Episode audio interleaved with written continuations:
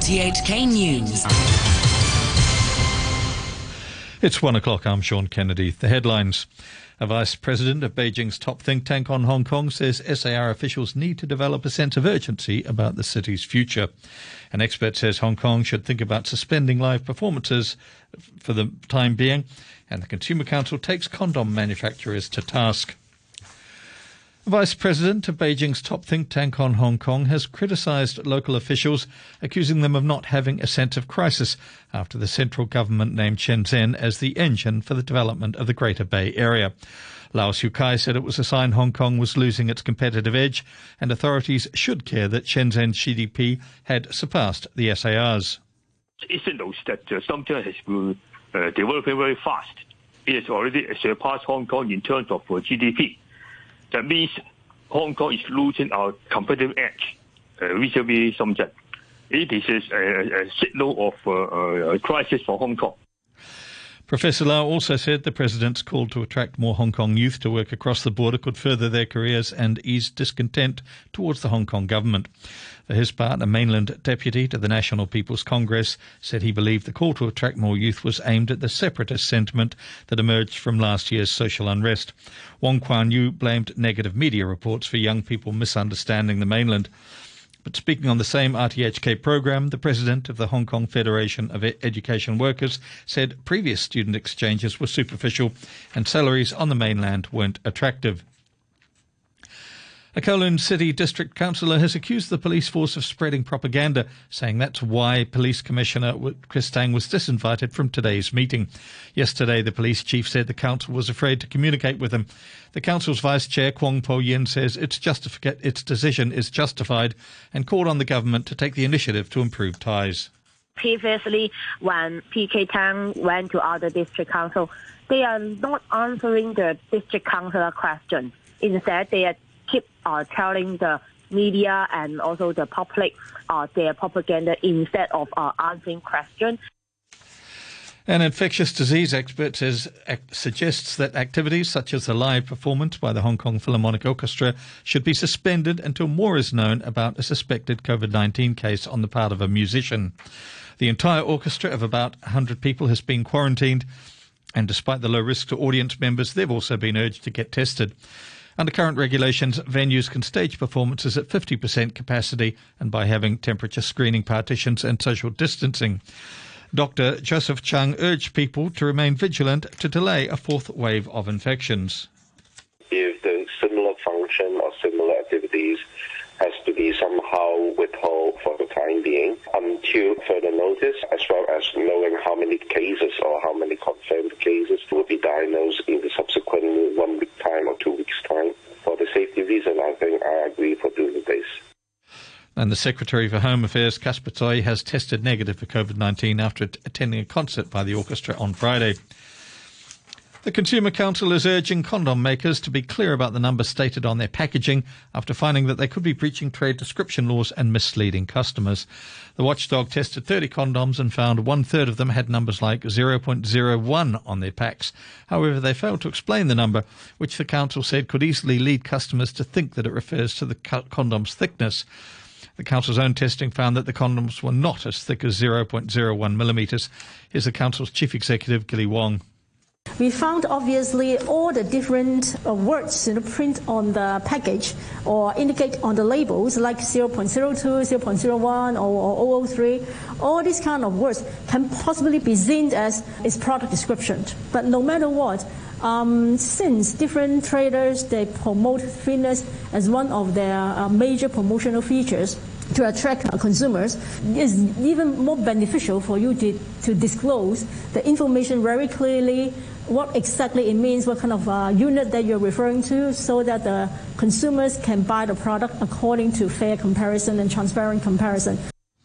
The council spokeswoman Nora Tam also added that the labelling for some sunscreen products available in Hong Kong needs to improve, saying that over 80% of the lotions it tested can't protect users from the sun as claimed. Among 30 sunscreen lotions, 25 performed below their labelled efficacy after they were tested in line with European standards. One model was found to have just a protection value of SPF 9.8, despite labelling itself as SPF 30. Professor Tam there says there are currently no laws regulating sunscreen labelling and said manufacturers, manufacturers need to improve. We find the label on the product is actually not very clear. Some of the label they are only in Japanese and not in Chinese or English. And some of the label, they didn't tell the expiry date or the time they produce it, and some did not mention how to use it or uh, how much should be applied. And therefore, all that information we found that it's not sufficient for the consumer to make a right choice. And I think they should improve the label as well. A study has found that Hong Kong people are generally positive about artificial intelligence but lack know how. Google says it's launched a new index that shows Hong Kong is scoring 50 out of 100 in terms of AI readiness. Respondents to its index survey showed they believe that AI can help improve their lives and wanted to learn more, but they also want to be sure their data is protected. Another AI readiness index puts local businesses at 56 out of 100. A managing director for Google Hong Kong, Leonie Valentine, says one key factor it can hold local companies back from adopting AI. Hong Kongers love to learn, and Hong Kongers actually have expressed a need and a desire to learn more about AI and ML. So that's great. That's number one. Number two, I think, is in terms of the businesses, Hong Kong businesses really want to recover very quickly from the COVID situation. And then the third piece, I think, is really about the advances that we're seeing in technology. But the last piece that potentially might hold us back, though, is still this issue of talent here in Hong Kong, because we're always going to need more people that know about these subjects and that can implement, run, project manage, and then optimize. Customs officials have seized 173 sets of game consoles that have been installed with thousands of suspected pirated electronic games. The head of the department's Intellectual Property Investigation Bureau, Tse Kwok Keung, says the haul has an estimated market value of $300,000. 15 shop owners and salespeople aged between 17 and 51 were arrested in the operation yesterday after authorities inspected 13 shops and storage facilities in Sham Shui Po and Tsuen Wan. The department isn't ruling out further arrests. The mainland city of Qingdao has suspended the head of its Municipal Health Commission after a resurgence of COVID 19 cases there. Sui Zhenhua will be put under investigation after more than a dozen local cases emerged recently. One new infection was reported today.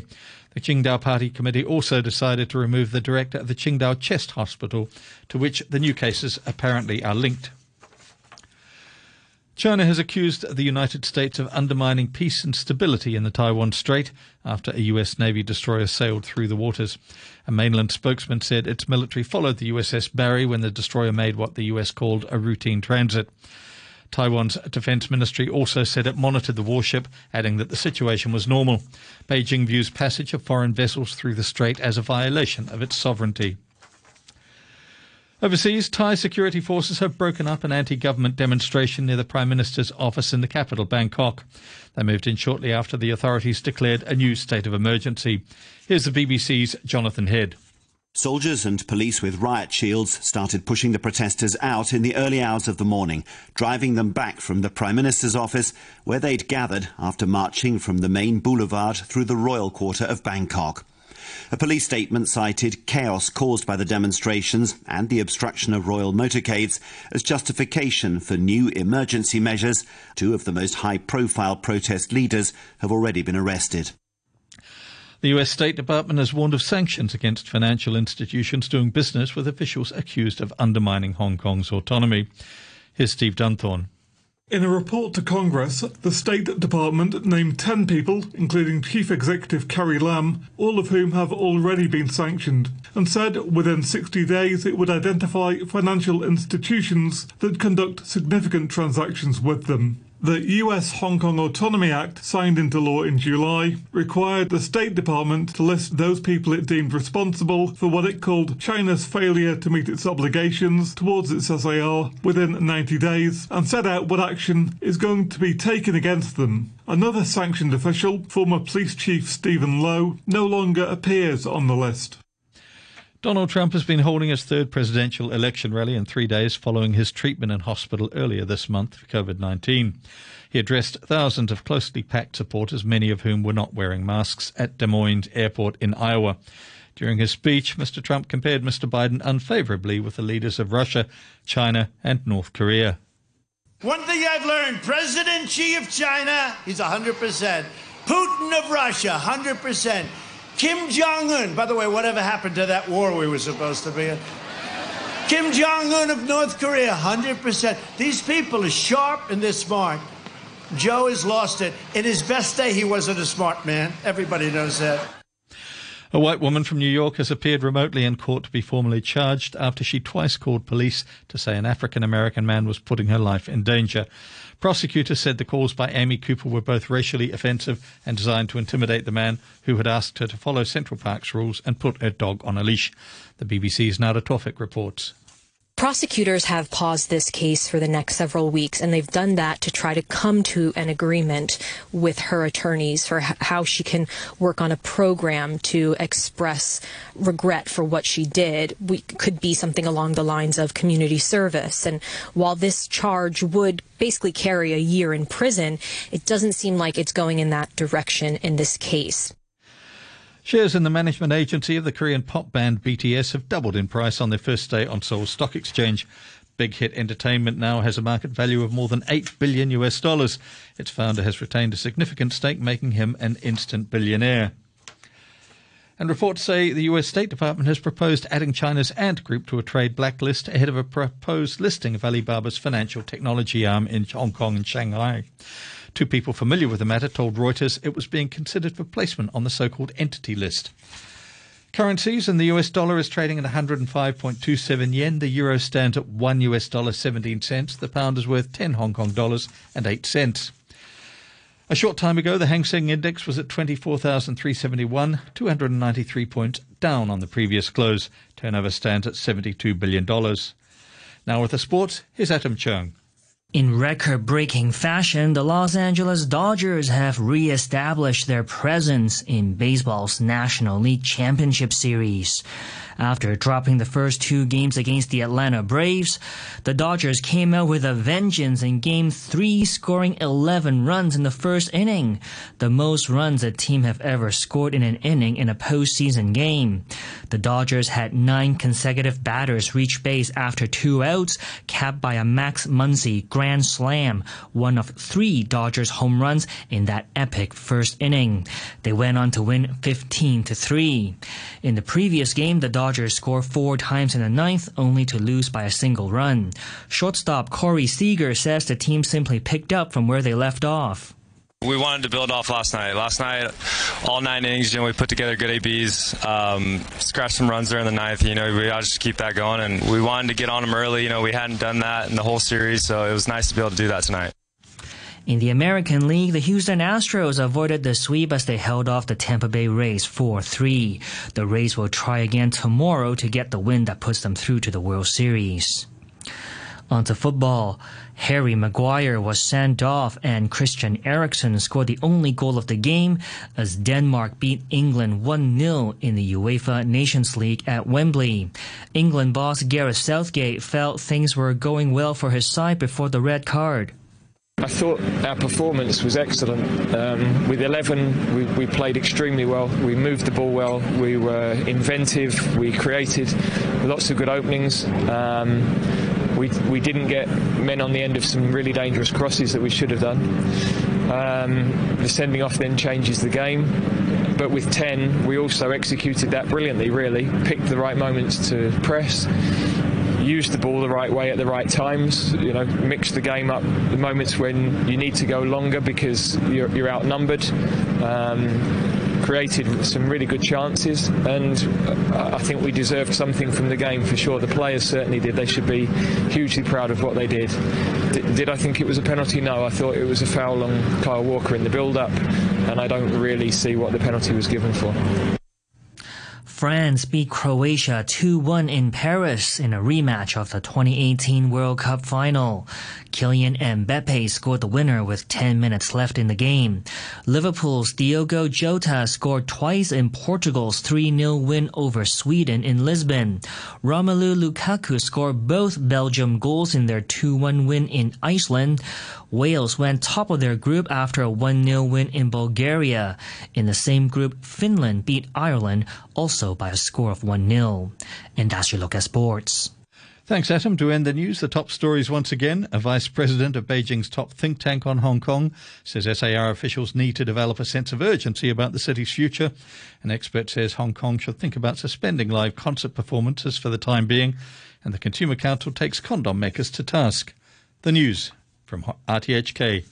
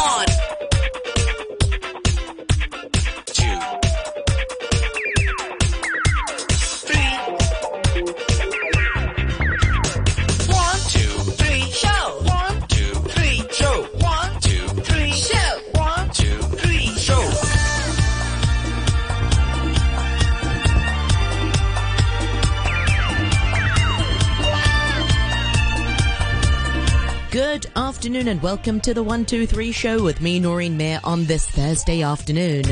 Thursday, the 15th of October, is today's date. Many thanks uh, to Phil Whelan for the morning brew today. And uh, we do have a jam packed program for you. Two. Just after half past one, as you know, October is Pregnancy and Infant Loss Awareness Month, and today is Pregnancy and Infant Loss Remembrance Day. And we'll be chatting with Victoria Wisniewski Otero as she sa- as she shares her story with us in about ten minutes or so.